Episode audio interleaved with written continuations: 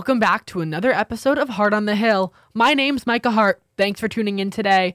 I've got a great show lined up for you today. We're going to talk about Russia and Ukraine. Today, to speak with us is Ambassador Francis Rooney, who represented Florida's 19th congressional district in the U.S. House of Representatives from 2017 to 2021. Before that, he served as the ambassador to the Holy See from 2005 to 2008, and he also wrote a book about the diplomacy and the U.S. Holy See relationship titled The Global Vatican. Thanks for tuning in and listening today, and thank you so much, Ambassador Rooney, for joining the show.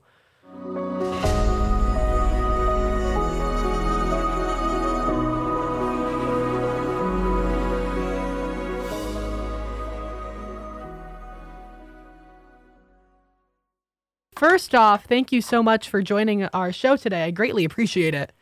Well, thank you. Yeah.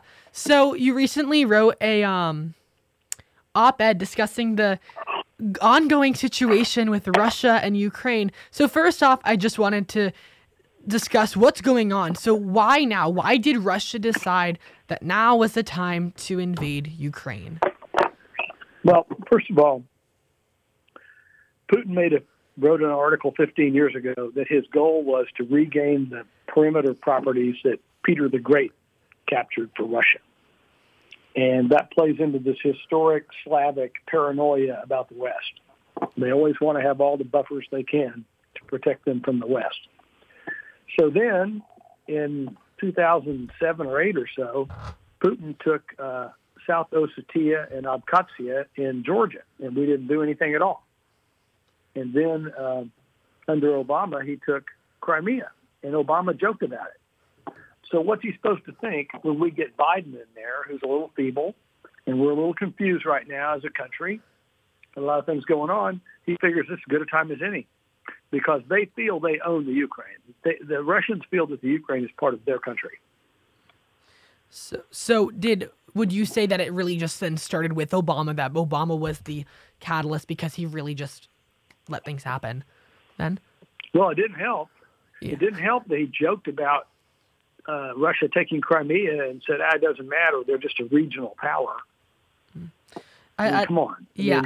Mean, I, would like to shift now too and talk about your opinion piece um, from the Hill that you say, and I quote, the United States can eliminate the ability for U.S. based companies to do any business with Russia, stop all oil imports from Russia, and block com- completion of the Nord Stream 2 pipeline. Some of this is in the works right now. Our NATO allies need to join in. How confident are you in NATO allies, and how much more should the United States go in doing things? So, in other words, what actions should Congress and the president take to ensure that the United States is on the right side of history and stands up to Russian aggression? Well, you know, the, the the it's definitely the right thing to do to be firm on Russia, but it's easy for us to say because until Biden screwed it up, we were energy independent in the Western Hemisphere. Now we're a little less because he's attacked the oil industry so much and driven a lot of capital out. But we're still pretty much independent. But the, the Europeans, for a variety of reasons, are very dependent on Russia, and so the sacrifice is greater for them. With that being said, it's getting worked out. There's gas going to Germany. There's gas going from Algeria to Italy and Spain. And it will get worked out where we will be able to have the resolve we need to deal with Russia. Hmm. So, do you think because the United States is aiding heavily with Ukraine, um, do you think that um, are you at all concerned about the direct funds and where they're going? I mean, you were a representative before, you know how things work in Congress. Are you concerned about how everything is being allocated and these bills that we are supporting and giving aid to Ukraine that have sometimes in their language that is concerning to especially some Republicans?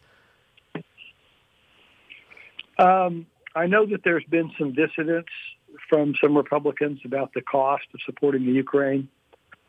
Uh, I know the Ukraine's been a very corrupt country. That's why President Trump refused to sell them those javelins for a couple of years until they cleaned up their act a little bit. And so there's a lot of inequity on both sides here. But at the end of the day, we've got to stand up to Putin. And Ukraine just happens to be the catalyst at the moment. It could be anywhere else. It's not about Ukraine, it's about Putin. So, what would you say then about oh, some of your former colleagues who are really pushing against some things within in regard to Ukraine, what would you say to them then who are saying maybe we don't give as much to Ukraine, but you know, in the end, like this is against Russia too, mainly. This is trying to stop Russian aggression and them spreading their influence. Right. That's the way I look at it. The way I look at it, it really doesn't matter about the Ukraine. They just happen to be the people that Russia attacked. It's really about Russia trying to exert hegemony in Eastern Europe and the risk that an empowered Russia that takes and keeps the Ukraine will, will create more mayhem for us in the future. Yeah. And so how do you think i mean we we really focus on russia and as you said that's the main thing is russia has been this main character in a sense of the whole situation. But how do you think ukraine is doing and are there any gains being made or should should should americans be pretty concerned about the current state of what you what ukraine's suffering right now? I think we should be concerned about how they're suffering from a humanitarian point of view. I think we should feel good about supporting them militarily and unlike most of the uh, spending programs enacted during COVID and under President Biden that just go for nothing, vapor, transfer payments, at least this spending goes to support uh, companies in the United States that are making armaments, i.e., American jobs. So, so do you think that do you think there should be a lot more spending then, or what are your thoughts on um, how much we should then get involved with that? I don't know. I don't know that we can say how much, you know, with a number. I think we need to be careful that the war doesn't expand into other areas. I think we have to uh, try to find a diplomatic solution that gives Putin something enough to quit. I don't know what that may be. as long as the Ukrainians can demonstrate success, which they seem to be doing, then let's let them keep doing it and support them do you think a lot of people, obviously, the economy is on the minds of a lot of Americans. Do you think that this has contributed? You said like American jobs, but do you think there's also what's the other side of that then as well with the economy? Because everyone brings up, oh, it's the Ukraine Russian situation, and that's a part of it. But what do you think to that as well with um, the economy being so not gr- terrible right now? Well, honestly, yeah, the economy's the economy's severely challenged the Fed uh, kept rates way too low for too long and kept buying bonds too long after the crisis of 2008 and 9 had passed. That was totally irresponsible. They shouldn't have done that. And now we're going to pay the price for it. And the way to pay the price is you take the heat out of the economy for a while till things settle down and inflation goes down and they sell off all their bonds and go back to the traditional monetary policy that guided our country for a long time. So now I kind of want to shift a bit. This is also on the minds of people. I mean, we're hearing more and more about uh, the threat of nuclear war. It's on the minds of a lot of people right now. And CNN reported that Russia seems to be increasing their sphere of nuclear power. Should people be con- very concerned? It's nuclear war, obviously, but is what is the um, legitimacy of those claims, and what must be done then to prevent something like that from happening? Well, the um, the best we can hope is that we offer some off ramps to Putin before he does that. The way that he's losing, the way that he's cornered, the way the world has ganged up against him uh, is not very comforting uh, at all. And he could very well do something. And I haven't seen any constructive proposals come from anywhere. I haven't heard anybody say anything like, okay, you know, as long as there's no nuclear weapons deployed, Ukraine will not be allowed to become part of NATO. And, and maybe there's a deal there with Putin that uh, we don't let Ukraine into NATO, even though we have a relationship with the Ukraine, in exchange for him stopping the conflict, based around the diplomatic principle that the reason he invaded in the first place, or part of it, the stated reason he invaded was because of the Ukraine-NATO relationship. Now, I really don't think that's the case. I think he wants to get the Ukraine because Russia thinks they own the Ukraine anyway and have ever since the like fifth centuries. So, what do you think? I mean, we in your op-ed you really talk about other countries as well. What's going on there too? Because you see Russia now saying, "Oh, we're going to go after Ukraine." Are there concerns about China with Taiwan, other Iran, maybe? What are the thoughts on that now? What are your thoughts on that? Um, the, the Taiwan situation is very dangerous right now. I think my personal opinion is China could go get it if it wanted it. They're just not ready yet. And all we can do is raise the price, make it more difficult and more costly for them to invade Taiwan. And I think the unnuanced comments of the president were not super helpful. I think that we should uh, keep our that strategic ambiguity policy that we've had for many, many years has served us well, where we can see how things evolve and we may or may not be able to defend Taiwan. Meanwhile, we need to reshore all we can in the chip area, and we should be much more aggressive about that even than we are. And I don't, I was not really happy to see us grant um, exceptions to a couple of South Korean plants do work in China the other day do you are would you be more concerned with regard to China than Russia right now because I mean America oh, is sure. very dependent yeah. on them. Long term China long term China is a problem. It's not Russia. Yeah.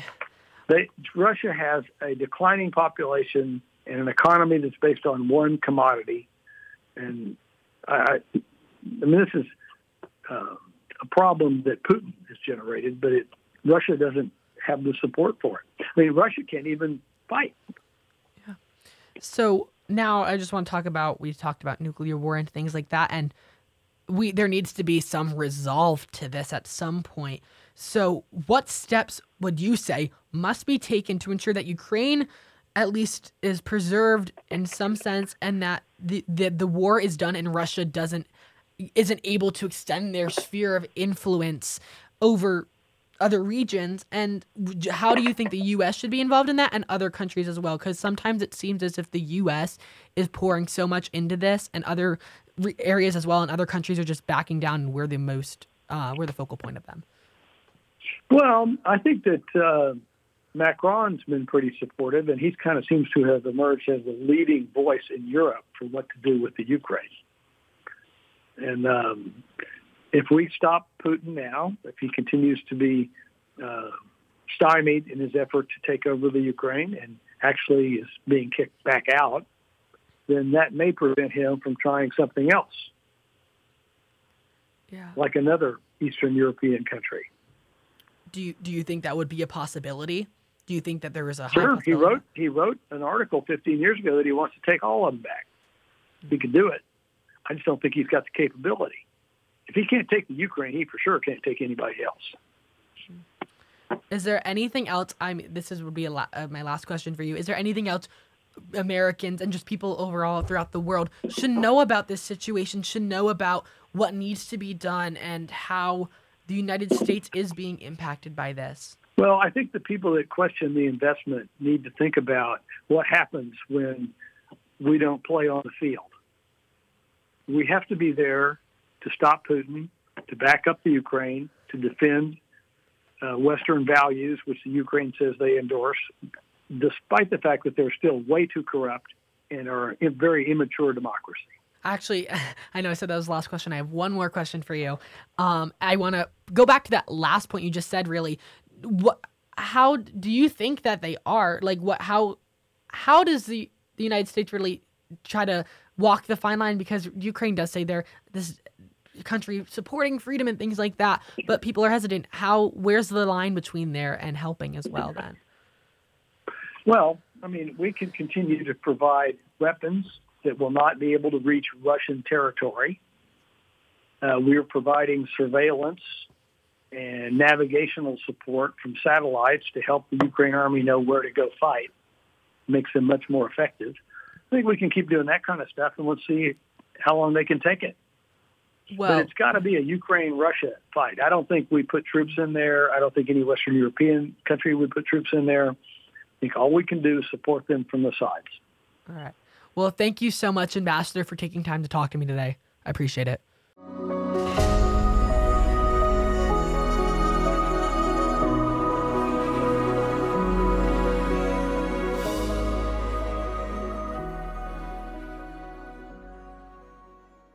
Once again, thank you so much to the ambassador for joining the show today. I want to take a little bit of time to go through what he talked about, but mainly just focus on the situation in Russia and Ukraine. it's a terrible situation. And, you know, we can look at it from both sides. We can look at it politically and we can look at it from a humanitarian perspective. And I want to look at both really quickly. Politically, this is a huge thing going on. Russia's trying to take over Ukraine, another country that really didn't do much to Russia, but Russia says did a lot to them. And as we know, Russia's not the best country in a lot of senses, and we as Americans should be very concerned about what they're doing. Anyways, even if this was a country we trusted and we saw them go in and try to take over this other country like this, it's not okay and should never be endorsed. The United States needs to be a beacon of freedom and hope and opportunity throughout the world. Now, there's a fine line between giving to Ukraine and knowing where those funds are and also just being on the sidelines, as I talked about with the ambassador, being on the sidelines, not bringing our people in, in a sense, to the military support, but at least giving to them. There's so many fine lines you have to walk. And the United States must be careful, but also must not be too careful. And there's a fine line there as well. The United States has to know where these funds are going. I mean, as I've said before on this show, we don't know where some of these funds are going. It's not all crystal clear all the time none of these fundings really are. So we need to be careful there because if you look at our country, our people are struggling. We can't even get baby formula on the shelves. We can't figure out gas prices. We are struggling as a nation and we're just giving money out here and there and everywhere. And it's ridiculous as well that our people are struggling, but we're just giving money everywhere else. And I do think we should give some money. I think we should help as much as we can to promote democracy and freedom and protect from what Russia's doing because we know that if they do this and are able to do it, you're not it's not going to stop them as the ambassador said, China as well. We know what China's doing. We know that they are thinking of things and maybe they'll do something eventually as well if Russia's able to do this. There's nothing stopping them. So we need to be involved, but we need to be cautious. And now I want to look at this from a humanitarian perspective. You know, as a Christian, I think we need to be the hands and feet of Jesus. That's always my main goal in life. And so I think we need to be there supporting these people. We oftentimes politicize everything, it's just our nature to politicize every little thing, whether you're Democrat, Republican, wherever you are in the world, we politicize it. But we need to humanize it now and say, these are people with stories. These are people with feelings. These are people losing their homes in Ukraine because Russia's trying to come in. But we also need to remember there are people in Russia who don't support this. There are people in Russia struggling under an oppressive government. We need to realize those people as well. And I think we so often just um, victimize everyone in Russia as terrible, corrupt, harmful people. And that's not true either. There are people there who are struggling as well, who are stuck there or who just have no other way. So we have to look at it from both sides in that perspective. But going back to Ukraine, you know, there are so many stories of just people having to flee the country, leaving everything, not knowing what's next for them, but knowing that it's not staying in Ukraine, knowing that they're leaving behind their stories, their work, their sometimes families. It's not an easy situation to be in. And as I said, we so often politicize this and make it seem to be so much less than it actually is. These are people, these aren't just statistics. We talk about numbers of people leaving. They're not just a number. These are people who have feelings who hurt the way we hurt, who who just are going through so much right now. And I want people to hear that as well and know that that this is not just about facts, this is not just about a strategy. This is about people and how people are being treated. And personally, I think we do need to go there and say, you know what, Russia, enough is enough. What these people are going through is ridiculous. We need to be a strong force, but we also can't be too strong, as I said. So there's that fine balance that we must walk. And I, you know, I don't know all the answers. Thankfully, I don't have to know all the answers. That's the great thing.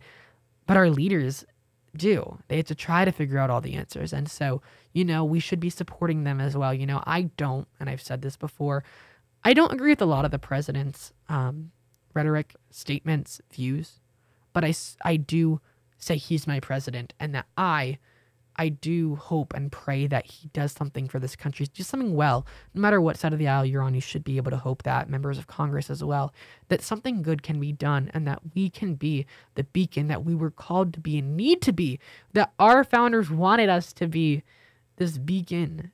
And we need to have freedom, security, and protect that here and also ensure that countries that want it abroad are able to have that. And as I said, I, I'm going to just keep reiterating this. There's a fine line there, but you know, we need to we need to look at that and we need to keep moving forward as a country. That's another thing. We need to move forward together. We can't just move forward divided. It's the United States of America, not the divided states of America. Divided division will only hurt us in the long run. We have our disagreements, but why can we not just agree to disagree about things, move on and say we're all Americans at the end of the day. We're all human beings at the end of the day who have a greater calling just ourselves and our political parties.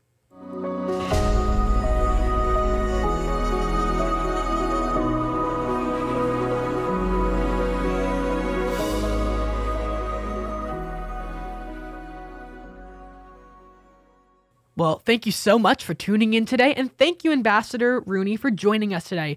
It's been great hearing about the Russia Ukraine situation and learning more about what's going on there and what the United States needs to do and what other countries also need to do.